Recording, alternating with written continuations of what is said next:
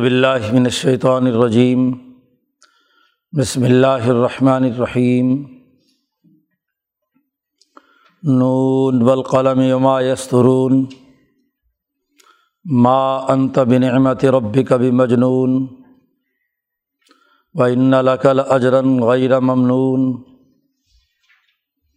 وإنك لعلى خلق عظیم۔ فصت بصر و یبصرون بیکم المفتون ان ربک هو اعلم بمن ضل عن سبیله وهو اعلم بالمحتدین فلا تطع المكذبين ودوا لو تدهنوا فيدهنون ولا تطع كل حلاف مهين ہم ماضم مشا ام بنمیم منا الخیر معتدن اسیم اوت الباد ظالی کا ضنیم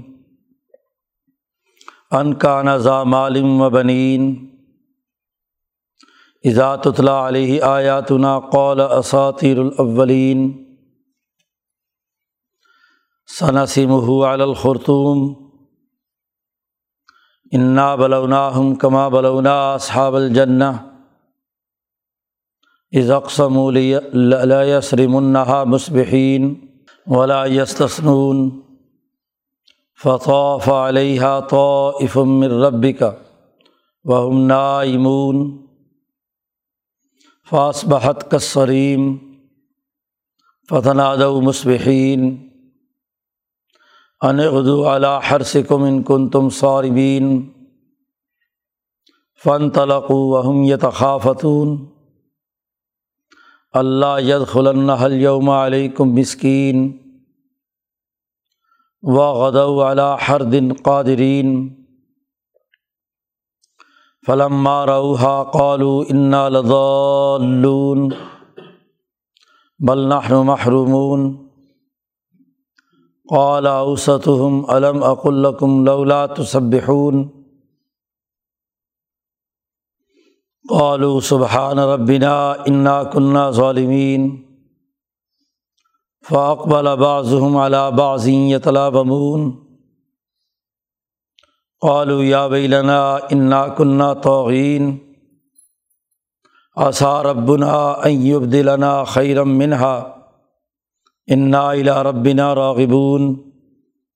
کزالک العذاب ولاذاب الآخرت اکبر لوکان یعلمون صدق اللہ العظیم یہ صورت القلم کا پہلا رقو ہے۔ یہ صورت مبارکہ نازل ہونے والی صورتوں میں دوسری صورت ہے۔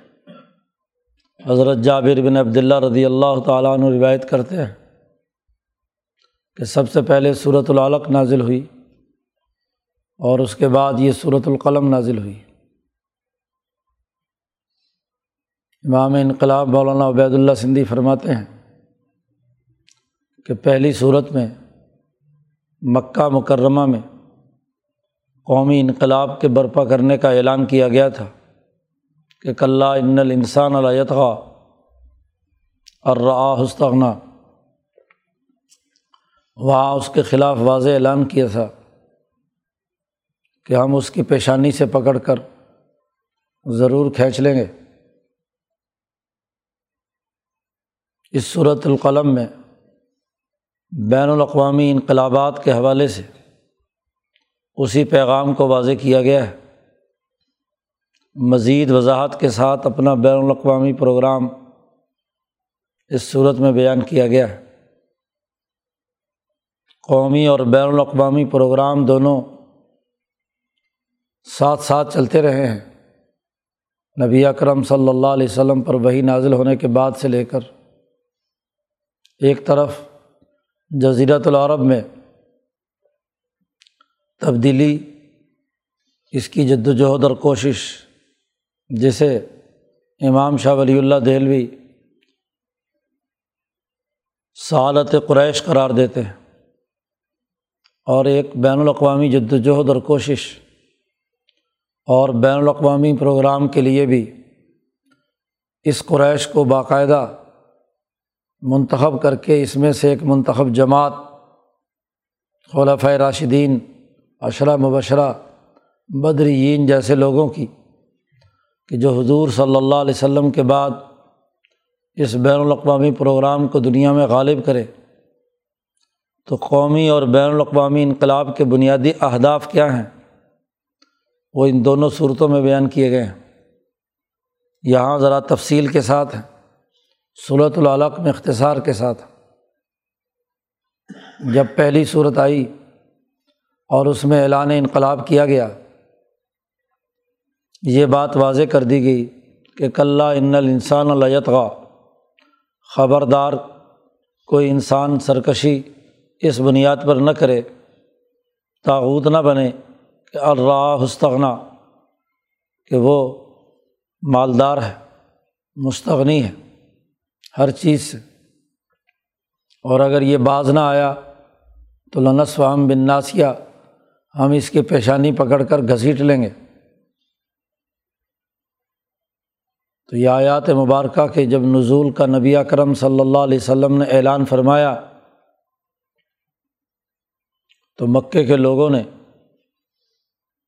یہ بات مشہور کی کہ یہ یکا یک حضرت محمد صلی اللہ علیہ وسلم نے اس طرح کی باتیں کرنا شروع کیں تو ضرور ناوز باللہ آپ پر کوئی جنون طاری ہو گیا ہے، کوئی جن دماغ پر مسلط ہو گیا ہے جو اس طرح کی انقلابی باتیں کرتا ہے۔ بھلا یہ کیسے ہو سکتا ہے؟ سرمایہ دارانہ ماحول میں سرمایہ دار کی طاقت کو چیلنج کیا جائے۔ یہ کوئی دیوانگی ہے، کوئی جنون ہے، کوئی اس کے اوپر اثر ہو گیا ہے۔ تو قرآن حکیم نے اس صورت میں اس کا رد کیا اور بتلایا کہ جنون وغیرہ نہیں، یہ تو اللہ کا وہ نور ہے جو آسمان سے نازل ہوا ہے۔ اس نے نبی اکرم صلی اللہ علیہ وسلم کے قلب عقل اور آپ کے ذہن و فکر کو کنٹرول کیا ہے۔ اللہ کی طرف سے نازل ہونے والا یہ نور اور حواز حکم، یہ کسی بیچارے جن ون کا کوئی کمال نہیں ہو سکتا۔ اس کا ذہنی تخیل کے ساتھ کوئی تعلق نہیں ہے۔ اس لیے واضح طور پر اعلان کر دیا اس صورت میں نون۔ امام شاہ ولی اللہ دہلوی فرماتے ہیں کہ حروف مقطعات میں سے یہ حروف اپنی معنویت پر دلالت کرتے ہیں، جو عربوں کے یہاں پیش نظر ہے۔ تو نون کا حرف اس نور پر دلالت کرتا ہے جو دنیا میں آ کر انسانیت میں پھیلتا ہے۔ تو یہاں چونکہ آگے حضور صلی اللہ علیہ وسلم کے مجنون ہونے کا انکار اور آپ صلی اللہ علیہ وسلم کے اعلیٰ اخلاق پر ہونے کا اعلان کیا جا رہا ہے تو بتلایا کہ یہ نور ہے، یہ جنون نہیں ہے۔ جنون میں اور نور میں بڑا فرق ہوتا ہے۔ روشنی جہاں آتی ہے، وہاں دماغ میں روشن خیالی پیدا ہوتی ہے، دماغ کھل جاتا ہے۔ جنون میں تو دماغ بند ہو جاتا ہے۔ سوچنے سمجھنے کی عقلی اور عملی صلاحیتیں ختم ہو جاتی ہیں۔ یہ تو ایسا نور ہے جس نے آپ صلی اللہ علیہ وسلم کے قلب کو، آپ کے دماغ کو، آپ کے پورے وجود کو منور کر دیا۔ اور یہ نور اس قلم سے لکھا گیا ہے جو لوہے محفوظ میں تحریر شدہ ہے۔ اجتماعی مالا اعلیٰ میں یہ کتاب مقدس قرآن حکیم مرتب ہوئی ہے اور وہی پیغام دنیا میں یہاں منتقل کیا گیا ہے۔ اس لیے اس کے فوراً بعد قسم اٹھائی۔ والقلم، قسم ہے قلم کی۔ اللہ کا یہ نور ہے، یہ قرآن حکیم۔ اور اللہ پاک کا یہ نور عرش الٰہی پر پڑا اور قلم نے تحریر کیا لوہ محفوظ پر، قسم ہے قلم کی، اور وما یسترون، جو کچھ وہ لکھتے ہیں یعنی فرشتوں نے جو لوہے محفوظ میں لکھا، اللہ نے جو حکم جاری کیا، جو نورانی کلام لوہے محفوظ پر منتقل کرنے کے لیے فرشتوں کو دیا، فرشتوں نے اس کو لکھا، یہ تو نور ہے لوہے قلم سے لکھا ہوا کلام ہے۔ یہ انسانوں کا لکھا ہوا نہیں ہے۔ اور یہ یسترون ہے، جو کچھ انہوں نے لکھا ہے۔ یہ تو اللہ کی طرف سے فرض کردہ ہے۔ جب کوئی تحریر فرمان شاہی حکمرانوں کی طرف سے آتا ہے، تو وہ تحریر قابل نفاذ ہوتی ہے۔ جو اس کی دائرۂ حکومت میں بسنے والے لوگ ہیں۔ ان کو ہر حال میں اس کی پابندی کرنی ہے۔ تو یہ تو شاہی فرمان ہے جو اللہ کی طرف سے لکھا ہوا دنیا میں نازل ہوا ہے۔ یہ تو دنیا میں ضرور غالب آ کر ہی رہے گا۔ قسم ہے قلم کی اور جو کچھ انہوں نے لکھا۔ ما انت بنعمت ربی کا بھی مجنون آپ اپنے رب کی نعمت اور آپ کا جو آپ پر فضل اور انعام ہوا ہے۔ اس کی وجہ سے آپ مجنون نہیں ہیں۔ آپ پر جنون کی کوئی کیفیت تاری نہیں ہے۔ آپ کے ہوش و حواس، عقل، نفس، قلب بالکل روشن اور کھلا ہوا ہے۔ کسی جن نے کوئی گرفت نہیں کی ہوئی۔ کسی قسم کا کوئی دیوانگی کا عمل نہیں ہے۔ اس نور میں یہ بات لکھی جا چکی ہے۔ کہ آپ اپنے پروردگار جنہوں نے آپ کی پرورش کی ہے، چالیس سال کی عمر مبارک تک آپ کو پہنچایا ہے۔ اب یہ وقت آ گیا ہے کہ انسانیت کے نام یہ پیغام آپ کے اوپر بطور انعام کے منتقل کیا جائے اور آپ اس نعمت کو دنیا میں مکمل کریں۔ یہ نعمت خلافت کی صورت میں ضرور کامل اور مکمل ہو کر رہے گی۔ اک الوم اکمل تو لکم دین تو علیکم نعمتی۔ آخری آیت یہ ہے قرآن حکیم کی نازل ہونے والی۔ اور پہلی آیات میں سے یہ صورت القلم کی ہے۔ دونوں پر نعمت کا ذکر کیا ہے۔ امام شاہ ولی اللہ فرماتے ہیں کہ نعمت سے مراد حکومت خلافت، نبوت کا وہ حکومتی نظام ہے جو دنیا میں غالب ہو رہا ہے۔ شاہ صاحب فرماتے ہیں کہ نبی اکرم صلی اللہ علیہ وسلم امبیا علیہم السلام میں وہ ایک مخصوص آپ پر انعام جو اللہ نے کیا ہے وہ یہ کہ دین اور اس کی دین کی حکمرانی کا نظام قائم کرنا یہ آپ کی نبوت کے اندر مرج کر دیا گیا ہے، داخل کر دیا گیا ہے۔ نبوت اور ملک، حکمرانی دونوں ایک دوسرے کے ساتھ جڑے ہوئے ہیں۔ شاہ صاحب فرماتے ہیں کہ دنیا میں دو ہی انبیاء ایسے ہیں۔ جن کی نبوت اور حکومت لازم و ملزوم ہے۔ ایک حضرت موسیٰ علیہ السلام اور دوسرے حضرت محمد مصطفیٰ صلی اللہ علیہ وسلم۔ موسیٰ علیہ السلام کی تربیت یافتہ جماعت نے بیت المقدس پر یوشا بن نون کی قیادت میں حکمرانی قائم کی۔ ایسے ہی حضرت محمد مصطفیٰ صلی اللہ علیہ وسلم کی تربیت یافتہ جماعت کے ذریعے سے مدینہ میں خود حضور نے حکمرانی قائم کی، فتح مکہ کیا اور اس کے بعد ان کے نائب حضرت ابو بکر صدیق اور خلافت راشدہ نے اس بین الاقوامی پروگرام کو دنیا کے کونے کونے میں پہنچا دیا۔ تو یہی نعمت، آج یہ نعمت آپ کے رب نے آپ پر نازل کی ہے اور اس نعمت کے نتیجے میں اتنے اونچے درجے کی حکومتی اور عقلی اور شعوری باتیں کرنا فلید و نادیہ ہو الزبانیہ یہ جو انقلاب اور مزاحمت کا باقاعدہ اعلان ہے، یہ جنون کی کیفیت میں کوئی نہیں کرتا۔ یہ تو اس نعمت کے حصول کے لیے ہے، جو انسانیت کے لیے بین الاقوامی انقلاب اور حکومت قائم کرنی ہے۔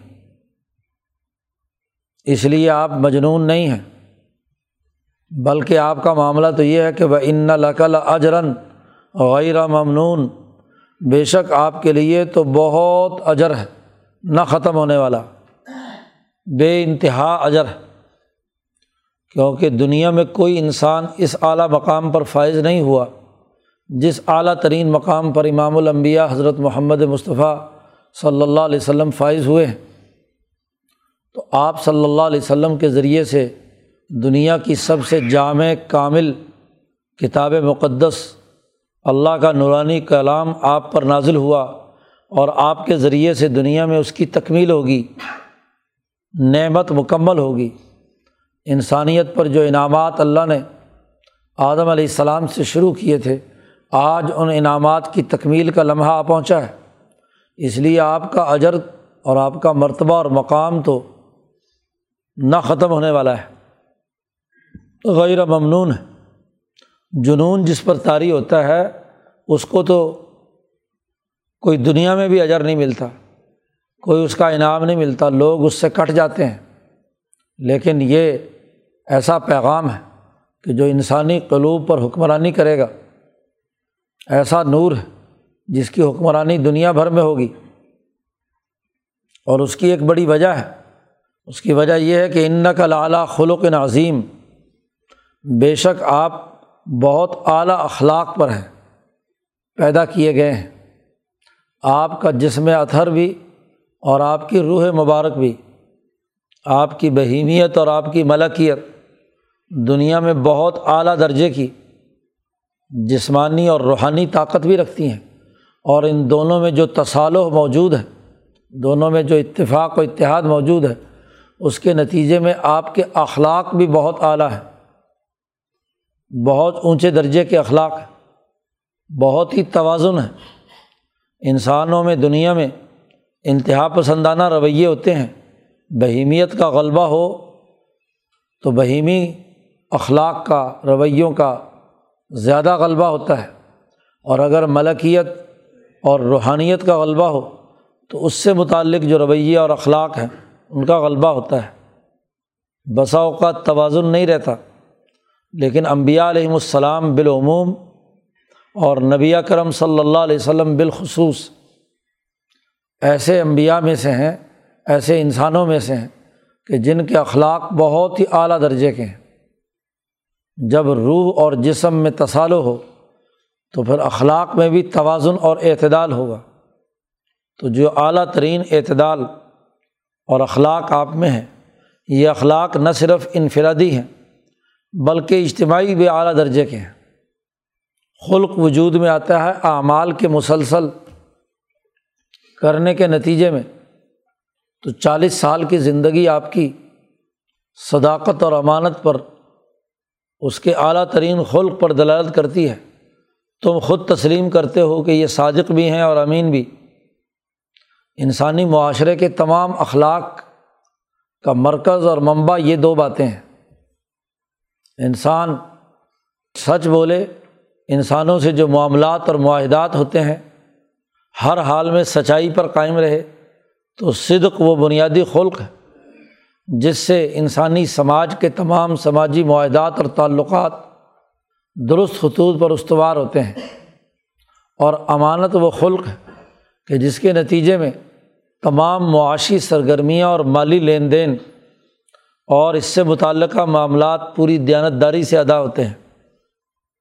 تو چالیس سال کا تجربہ ہے کہ یہ دونوں اعلیٰ ترین درجے میں حضرت محمد مصطفیٰ صلی اللہ علیہ وسلم کے پاس ہے تو جس میں یہ دو خلق پائے جائیں تو اس پر نور آئے گا اللہ کی طرف سے، جو لوہے محفوظ میں قلم سے لکھا ہوا ہے۔ تو وہ نور آ کر تیرے رب کی نعمت انسانیت کے لیے منتقل کرے گا۔ جنون کا اس سے کیا تعلق ہے؟ ایسے اعلیٰ ترین اخلاق والے آدمی کو جنون جنون تو انتہا پسندی ہوتی ہے، یا ایک طرف کی یا دوسری طرف کی۔ خاص طور پر جب کوئی جن ون مسلط ہو جائے، پاگل پن کا دورہ پڑے، تو یا بہیمیت زیادہ ایکٹیو ہو جاتی ہے، وہ بہیمی اعمال کرنا شروع کر دیتا ہے۔ اور یا جنون کی شکل میں دوسری خرابی پیدا ہوتی ہے دوسری طرف کہ ان کے جسم کمزور ہو تو اس کی روح اپنے آپ کو کچھ سے کچھ سمجھنے لگتی ہے کہ پتہ نہیں میں ہواؤں میں اڑ رہا ہوں، میں کیا سے کیا بن گیا ہوں۔ اوٹ پٹانگ دعوے کیے جاتے ہیں جبکہ نبی اکرم صلی اللہ علیہ وسلم کی چالیس سالہ زندگی شاہد ہے کہ وہ بڑے توازن، اعتدال کے ساتھ صداقت اور امانت کے اعلیٰ معیار پر قائم ہے۔ ان اخلاق کے ساتھ یہ قرآن نازل ہوا اور پھر اس قرآن حکیم کا عملی نمونہ آپ صلی اللہ علیہ وسلم کی ذات گرامی بنی۔ حضرت عائشہ صدیقہ رضی اللہ تعالیٰ عنہ سے پوچھا گیا کہ حضور کی یہ جو تعریف کی گئی ہے خلوق نظیم تو حضور کے اخلاق کیسے تھے؟ تو حضرت عائشہ صدیقہ رضی اللہ تعالیٰ عنہ نے فرمایا، کانا خلوق القرآن، ان کے اخلاق چلتا پھرتا قرآن نبی اکرم صلی اللہ علیہ وسلم کے اخلاق تھے۔ تو آپ بہت اونچے اخلاق والے ہیں۔ باقی رہی بات، آج ان مکے کے مشرقوں کو سمجھ نہیں آ رہی، دنیا کے ظالموں کو یہ بات سمجھ نہیں آ رہی۔ لیکن فصتب سرو و یب سرون ابھی ایک وقت قریب ہی آنے والا ہے۔ ان قریب اے محمد صلی اللہ علیہ وسلم، آپ بھی دیکھیں گے۔ وہ یب سرون اور یہ بھی دیکھیں گے کہ بیائی کم المفتون کہ تم میں سے کون ہے جو فتنے میں مبتلا ہے؟ جنون جس پر طاری ہوتا ہے، وہ تو فتنے میں مبتلا ہوتا ہے۔ تم پر جنون طاری ہے۔ اس پیغام حق کا انکار کر کے یا نبی اکرم صلی اللہ علیہ وسلم کے بارے میں جو بد زبانی کر رہے ہو یہ عن قریب ابھی پتہ چل جائے گا۔ آنکھیں کھل جائیں گی۔ جب یہ انقلاب آئے گا، یہ تبدیلی آئے گی، تو تمہیں پتہ چل جائے گا کہ مفتون کون ہے۔ اب جب رب کی نعمت سے یہ قرآن نازل ہوا ہے اور اس کی نعمت کا یہ اثر ہے کہ آپ نہ مجنون ہیں، نہ مفتون ہیں، تو رب کون ہے؟ کہا، ان رب کا ہوا عالم بے شک تیرا رب وہ رب ہے جو عالم جو بہت زیادہ جانتا ہے کہ بے من ضلع عن سبیلی ہی کہ کون ہے جو سیدھے راستے سے گمراہ ہو گیا۔ دنیا میں اللہ کو پتہ ہے۔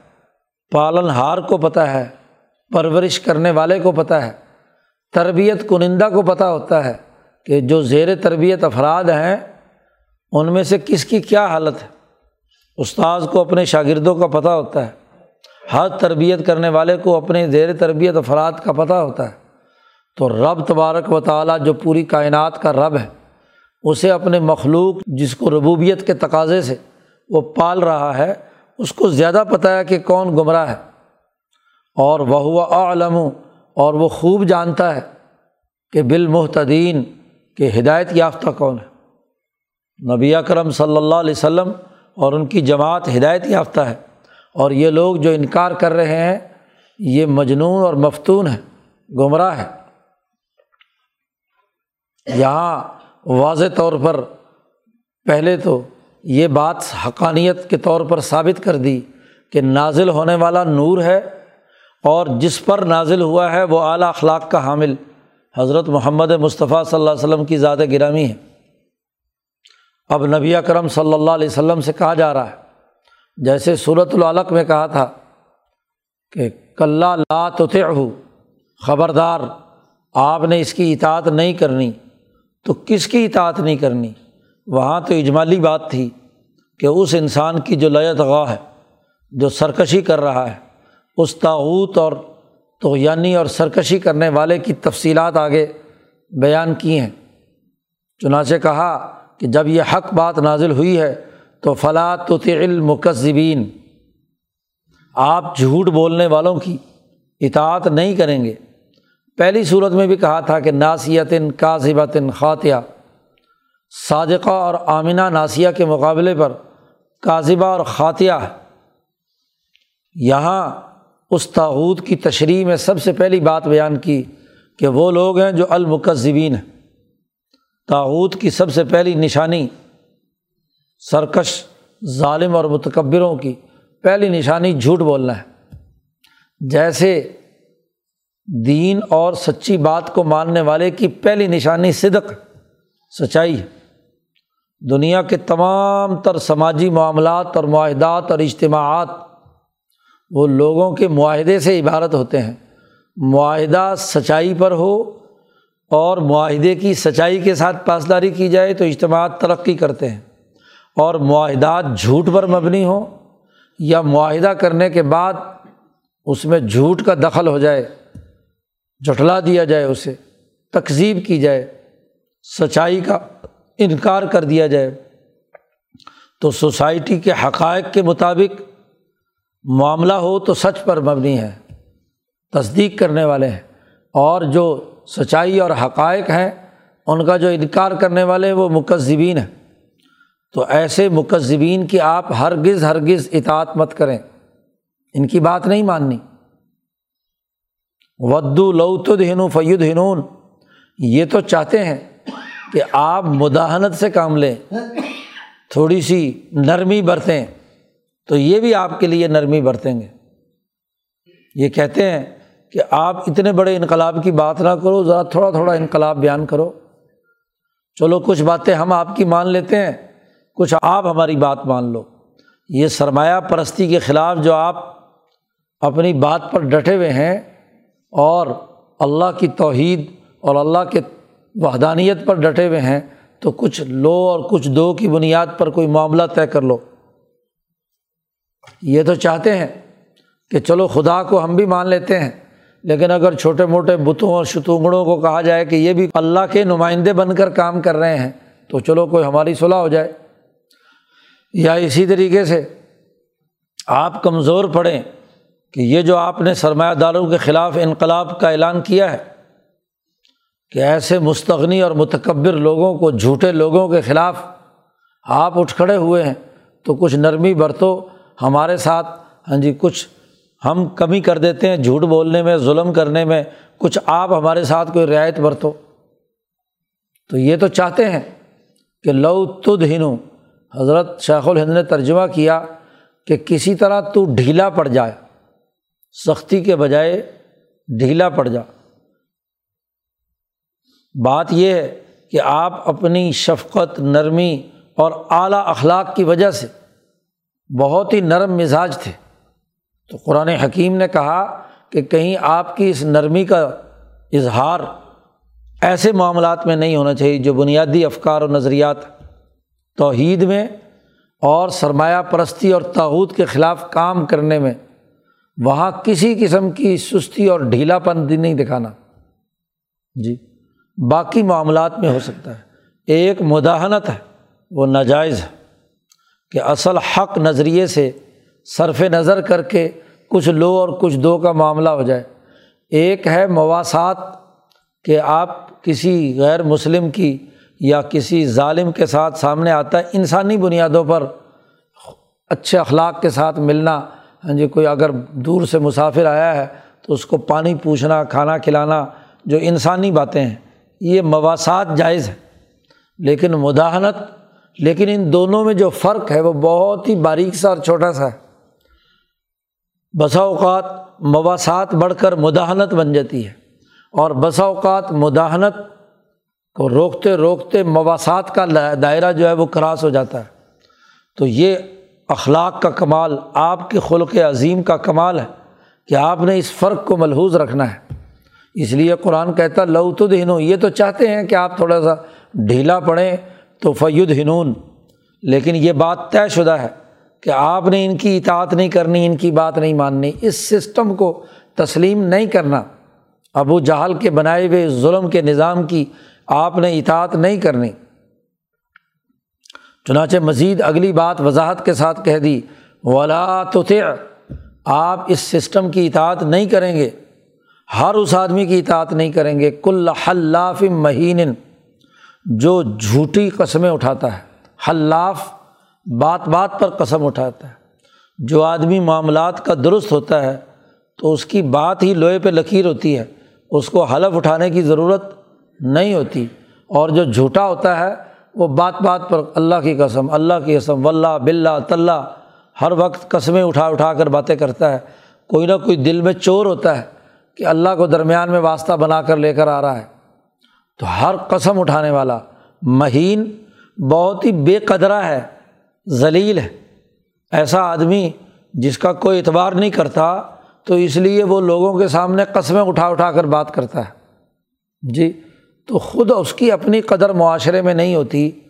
جھوٹ بولتا رہا ہاں جی جھوٹے وعدے کرتا رہا امانت میں خیانت کرتا رہا۔ ایسا جھوٹا اور کمزور اور بے قدرہ آدمی حلف بھی اٹھائے تو لات تھے اس کی اطاعت کسی صورت نہیں کرنی۔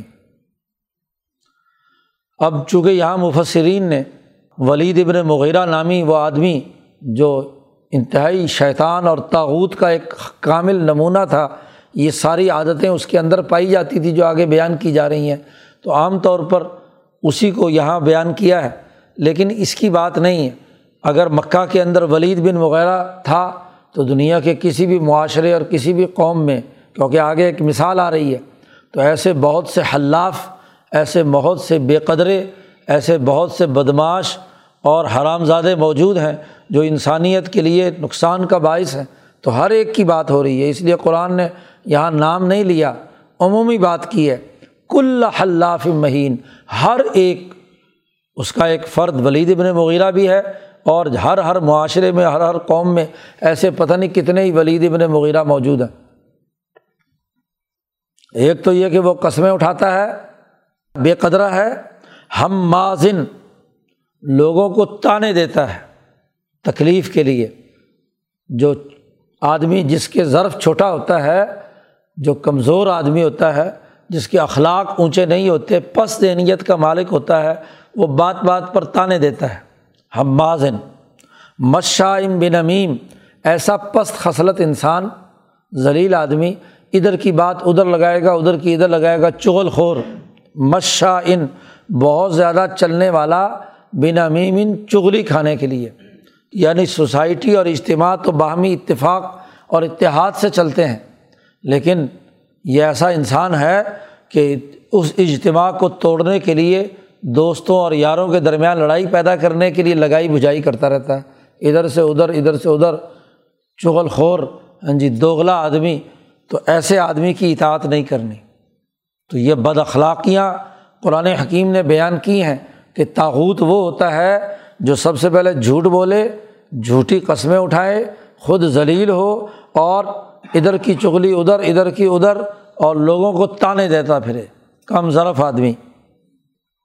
اسی کے ساتھ ساتھ منا الخیر ہر بھلائی کے کام کو روکنے والا ہے۔ مبالغ کا سگالائے منا ہاں جی بہت زیادہ روکنے والا بھلائی سے۔ یعنی کسی بھی لمحے نہ خود بھلائی کرتا ہے، اس کی اپنی حالت یہ ہے۔ تانے باز ہے ہاں جی جھوٹ بولتا ہے، اسی طریقے چغلی کرتا ہے۔ اور اگر کوئی دوسرا بھی کرنا چاہے، کوئی انسان، تو اس کو بھی روکتا ہے منا ہے۔ معتدن حد سے زیادہ تجاوز کرنے والا ہے۔ اسیمن بڑا گناہ گار ہے۔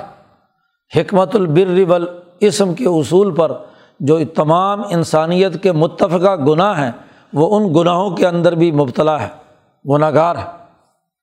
عطلم باد ازالی کا ضنیم اور بہت ہی اجڑ اور گنوار ہے۔ انسانی معاشرے ترقی کرتے ہیں تہذیب و ثقافت سے۔ لوگوں کے ادب و احترام سے، انسانوں کو ساتھ لے کر چلنے کے، اور انسان اگر اس تہذیب کے دائرے کا نہ ہو، محض جاہل اجڑ گاؤں دیہات سے اٹھ کر آ گیا، جس کو نہ کوئی آداب کا پتہ، نہ کچھ نہ لینا، تو یہ ایسی حالت والا ہے کہ بالکل اجڑ ہے، گنواروں کی طرح بات کرتا ہے۔ ہاں جی کسی قسم کی کوئی عقل کی بات، تہذیب کی بات اس کی زبان سے نہیں نکلتی۔ اور قرآن کہتا ہے، اس کے بعد ایک اور اس کا بڑا جرم ہے۔ بادہ ظالی کا ضنیمن اس کے بعد بدنام ہے۔ حضرت شیخ الہند نے اس کا ترجمہ کیا، بدنام۔ جی اور حضرت لاہوری نے ترجمہ کیا حرام زادہ دونوں ترجمے ہیں۔ حضرت شیخ الہند نے رعایت برتی الفاظ کے استعمال میں۔ بدنام اسی تناظر میں ہی تھا کہ یہ ولد الزنا تھا۔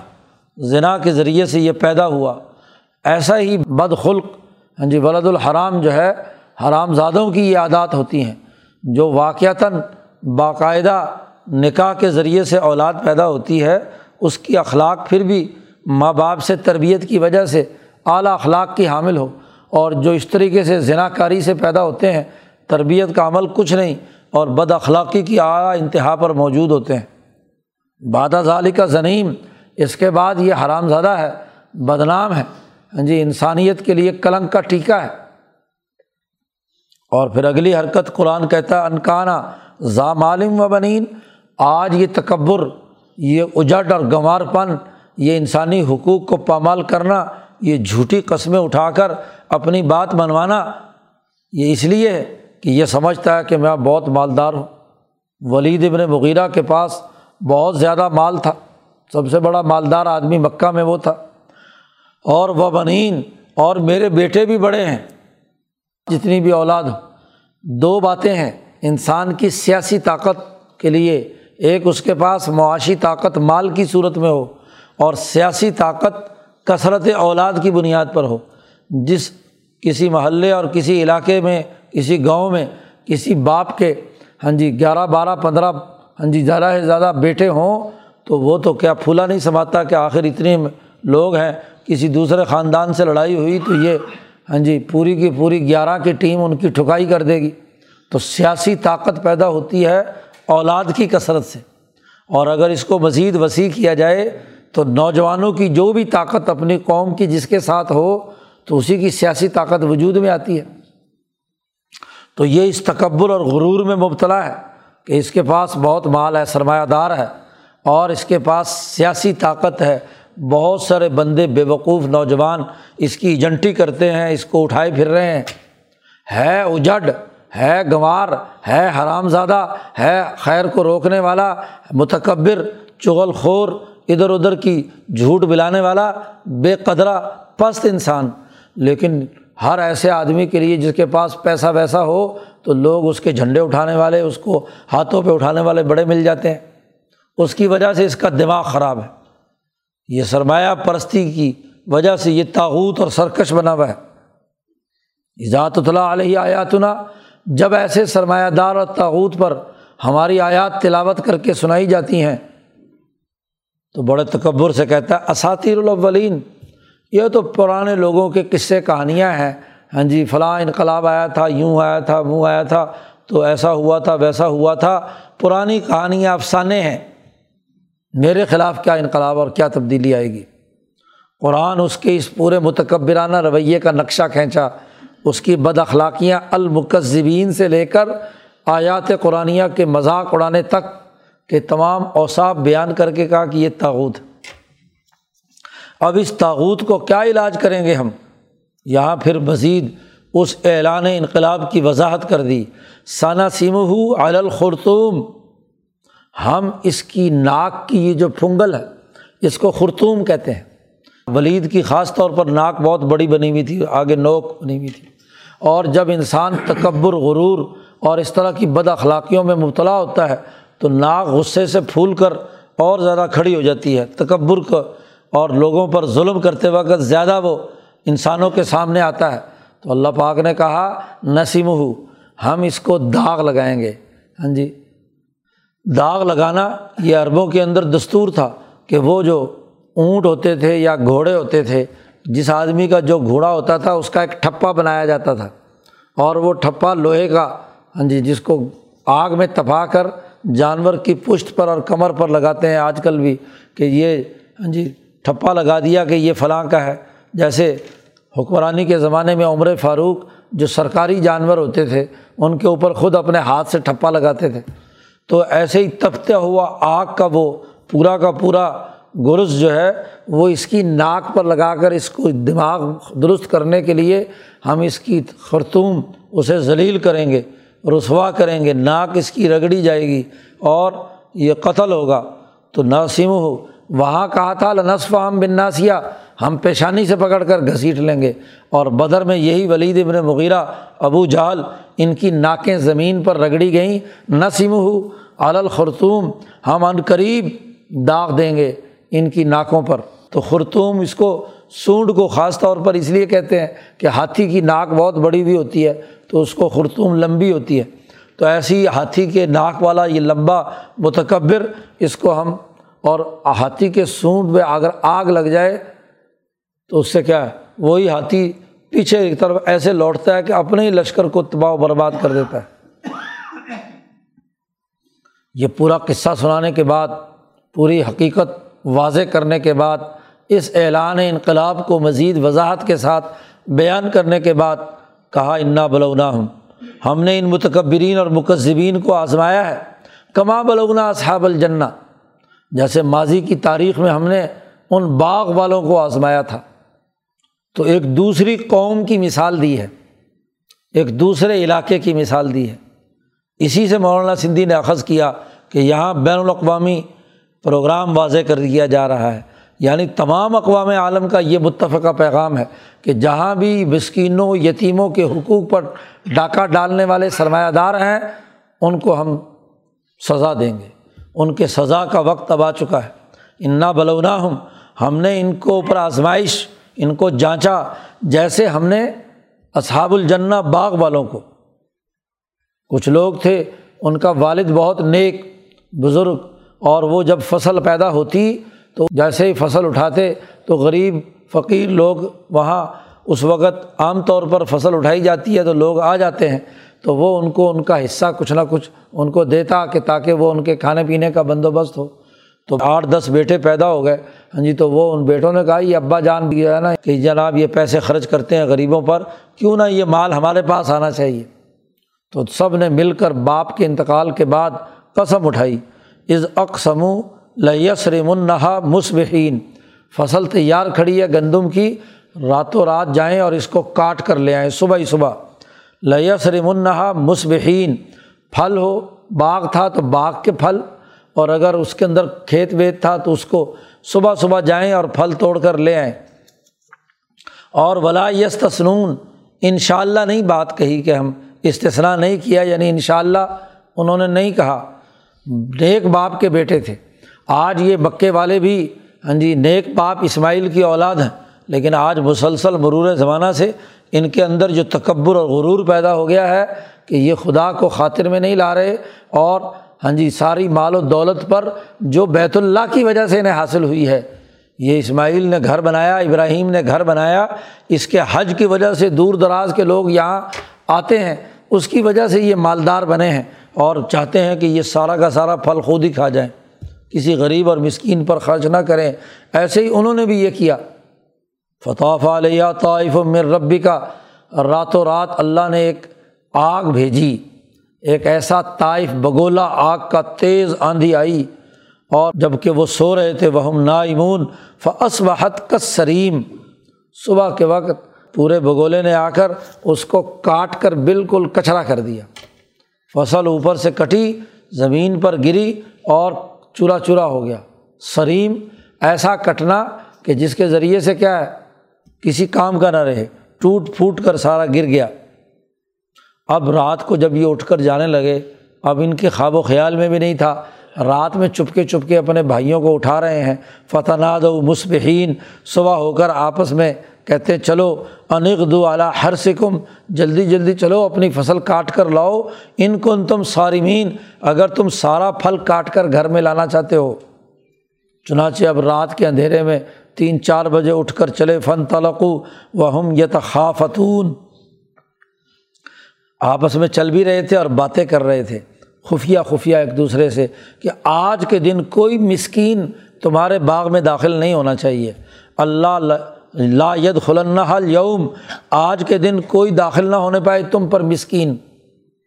کوئی غریب آدمی تمہارے پاس داخل نہ ہونے پائے، جلدی جلدی سب مل کر کاٹ کر اپنے گھر لے آؤ۔ وہ غدو اعلیٰ ہر دن قادرین خوب دوڑتے ہوئے، لپکتے ہوئے، چلو صبح صبح تاکہ ہم کاٹ کر طاقت اور قوت سے لے آئیں۔ زور سے چلو ہاں جی قدم بڑھا کر چلو۔ کہیں یہ نہ ہو کہ سورج نکل آئے اور غریبوں کو پتہ چل جائے کہ آج فصل کٹ رہی ہے اور وہ اپنا حصہ لینے کے لیے وہاں آنا شروع ہو جائے تو سورج نکلنے سے پہلے پہلے ساری فصل کاٹ کر لے آؤ، جلدی جلدی چلو۔ لیکن جب اپنے کھیت میں پہنچے، باغ میں پہنچے، فلما راؤہا، جب اسے دیکھا کہ وہ تو پہلے ہی سارا کچرا بنا پڑا ہے، پورا باغ اجڑا ہوا ہے، تو قالو، انہوں نے دل میں کہا، انا لذالون کہ بے شک ہم جی گمراہوں میں سے ہیں۔ ہم نے تو راستہ گم کر لیا کہیں۔ یہ باغ تو ہمارا نہیں ہے۔ یہاں ہماری فصل تو بڑی اچھی کھڑی تھی، یہاں تو ساری زمین برابر ہوئی ہوئی ہے، سب کچھ کچرا بنا ہوا ہے، شاید یہ ہماری زمین ہی منہ اندھیرے نکلے ہیں تو کسی اور جگہ نکل آئے۔ تھوڑی دیر ٹھہر کر دیکھا اور و فکر کیا پتہ چلا کہ وہ جھونپڑی تو موجود ہے، باغ کے اندر وہ زمین بھی وہ موجود ہے، تو زمین تو اپنی ہے۔ پھر کیا ہوا؟ کہنے لگے، بل نحن محرومون۔ بلکہ ہم تو محروم ہو گئے۔ ہم نے جو بدنیتی کی تھی، اس بدنیتی کا اثر یہ ہوا کہ ہم محروم کر دیے گئے اس مال سے۔ تو جو ان کا درمیانہ بھائی تھا قول اوسط ہم وہ کہنے لگا، میں نے تمہیں پہلے نہیں کہا تھا۔ علم اق القم لولا تصبحون کہ تم کیوں اللہ کی تصویر اور پاکیزگی بیان نہیں کرتے؟ کہ جب اللہ نے اس میں مسکینوں کا حق رکھا ہے، ہمارا باپ وہ حق دیتا رہا اور تم نے کیا ہے، اس کو رد کر دیا، تو میں نے تو تمہیں پہلے منع کیا تھا۔ اب سب پریشان قولو کہنے لگے، سبحان ربنا، پاک ہے ہمارا رب، انا کنہ ظالمین، ہم ہی ظالم تھے۔ ہم نے ہی ظلم کیا جو مسکینوں کے حقوق کو غصب کیا، اب اس پورے سے جاتے رہے۔ فاق والا باز باز طلع امون اور جب سب کچھ لٹ چکا تو اس وقت لٹنے والے سارے چور ڈاکو، وہ آپس میں ایک دوسرے کو ملامت کرتے وہ کہتے تو نے زیادہ خراب کی، تو نے بڑھ چڑھ کر یہ مشورہ دیا تھا۔ وہ کہتا تو نے دیا تھا۔ ایک دوسرے کو ملامت کرنے لگے۔ فاق الباز ملابازی اطلاع پھر آخر میں سب کا اتفاق ہو گیا۔ سب نے ایک اتحاد بنا کر کہا، یا بھائی لنا انا کنہ تعین ہم سارے ہی سرکش ہیں۔ جی ایک دوسرے پہ ملامت کیا کرنا ہے؟ ہاں جی ہم سارے ہی متکبر ہم سب نے کیا ہے، ظلم کیا ہے، اپنے جرم کا اعتراف کیا۔ اور پھر اب آثار ربنا، شاید ہمارا رب ہمیں اس مال سے زیادہ بہتر مال تبدیل کر کے دے دے۔ ہم نیت کرتے ہیں کہ آئندہ جو مال آئے تو اس مال میں سے کیا ہے، ہم ضرور مسکینوں کا حق نکالیں گے۔ انا الا ربنا راغبون بے شک ہم اپنے رب کی طرف ضرور رغبت کرنے والے ہیں۔ مکے والوں کا بھی یہی حال۔ قرآن نے کہا کہ یہ سب کے سب اس وقت اسی جرم میں مبتلا ہیں کہ مسکینوں اور جو غریب ہیں، ان کے حقوق پر ڈاکہ ڈال کر مال جمع کرنا چاہتے ہیں۔ اب ان کا ارادہ تو اسی طرح، ان گیارہ چوروں کی طرح تھا، ان لوگوں کی طرح تھا جو اپنی فصل کاٹ کر لانے والے تھے۔ انہوں نے بھی یہی سوچا ہوا تھا کہ اس طریقے سے قریش کا پورا مال ہمارے پاس ہونا چاہیے۔ کسی غریب اور مسکین کو نہ ہو۔ پچھلے دو ڈھائی سو سال سے مکہ میں ان لوگوں نے جو لوٹ مار مچا رکھی تھی وہ یہی۔ اب وقت آ گیا فصل کے کٹنے کا۔ جی یہ اب تمہارے پاس کہاں رہے گا؟ اب تو اس کے لیے انقلاب آ رہا ہے طائفن آ رہا ہے۔ ایک جماعت ہاں جی وہاں تو بگولا آیا تھا اور اس نے فصل تباہ کر دی تھی۔ اب یہ انقلاب، تمہاری سروں کی فصلیں تیار ہیں، یہ فصلیں کٹیں گی بدر میں اور فتح مکہ میں۔ تمہارے خلاف انقلاب تیار ہے۔ جب تمہاری ناک کو رگڑا جائے گا، خرطوم کے اوپر داغ لگایا جائے گا، تمہاری سونڈ کاٹی جائے گی، تو اس وقت پتہ چلے گا تو یہ مال تمہارا نہیں۔ اور پھر باقی جو قریشی بچیں گے، وہ ایک دوسرے کو ملامت کریں گے۔ تو نے ایسا کہا تھا، تو نے ایسا کہا تھا۔ بدر سے شکست کے بعد جب واپس لوٹے، تو ایک دوسرے کو ملامت ہی کر رہے تھے۔ جن کی تو ناک رگڑ کر کٹوا کر پھینک دی گئی۔ باقی بچے تو ایک دوسرے کو لان تان کر رہے ہیں کہ تو نے یوں کہا، تو نے یوں کیا۔ پھر بعد میں اعتراف کرنا پڑا مکہ کے موقع پر کہ انا کنہ تعین اور پھر اللہ سے کہا کہ آثار ربنا عبدالنا خیرم منہا۔ آخر میں ابو سفیان نے اعلان کیا کہ ہمیں کاش کہ ہم اپنے آپ کی سرکشی کو قبول کر کے نبی اکرم صلی اللہ علیہ وسلم کے قدموں میں گریں اور ان کی بات مانیں تو شاید ہمارے لیے تبدیل کر دے۔ تو اور پھر عزم کیا کہ آئندہ جو مال آئے گا وہ مسکینوں پر ضرور خرچ کریں گے۔ جی چنانچہ یہی قریشی جب نبی اکرم صلی اللہ علیہ وسلم کے دامن عاطفیت میں آئے تو اس کے نتیجے میں دنیا بھر میں جہاں جہاں گئے تو مسکینوں اور انسانی حقوق کی ادائیگی میں سب سے بڑا کردار انہوں نے ادا کیا۔ قرآن کہتا ہے، یہ پورا منظر نامہ بیان کر کے کزال اکل عذاب ایسا ہی عذاب ان پر آنا ہے۔ اور یاد رکھو، یہ تو دنیا کا عذاب ہے۔ بدر سے لے کر فتح مکہ تک ان کا معاملہ یہ ہے۔ اور ایسے ہی کیسر و کسرا اقوام عالم پر بھی اسی طرح، وہاں کے متکبری اور وہاں کے تاوت بھی اسی طرح مسکینوں کے حقوق توڑتے ہیں، تو ان کے خلاف بھی ایسا ہی عذاب آئے گا۔ والا عذاب الآخرتی اکبر۔ اور آخرت کا عذاب اس سے بھی بڑھ کر ہے۔ لوکانو یا لمون کاش کے یہ لوگ جانیں۔ اگر انہیں پتہ چل جائے کہ آخرت کا عذاب تو اس سے بھی بڑھ کر ہے۔ تو قرآن حکیم نے اس رقوع میں واضح طور پر اعلان کر دیا کہ تاوت کے خلاف آپ نے کام کرنا ہے اور اب جماعت کی تیاری ہے۔ یعنی جماعت کی تیاری کے اصول بتلا دیے کہ جماعت پر لازم ہے کہ لا تو اللہ حلاف مہین۔ جی لاتعل مکذبین تو یہ جماعت کی تیاری کا عمل ہے، جو بین الاقوامی انقلاب کے لیے بعد میں یہی کہ جماعت کردار ادا کرے گی۔ تو وہاں خاص نبی کرم صلی اللہ علیہ وسلم سے بات کی تھی۔ یہاں نبی کرم صلی اللہ علیہ وسلم کو اس پروگرام پر جماعت تیار کرنے کا حکم دیا جا رہا ہے۔ تو یہ بین الاقوامی پروگرام واضح طور پر دوسری نازل ہونے والی اس صورت میں بیان کر دیا گیا۔ اللہ تعالیٰ قرآن حکیم کو سمجھنے اور اس پر عمل کرنے کی توفیق عطا فرمائے۔ اللہ۔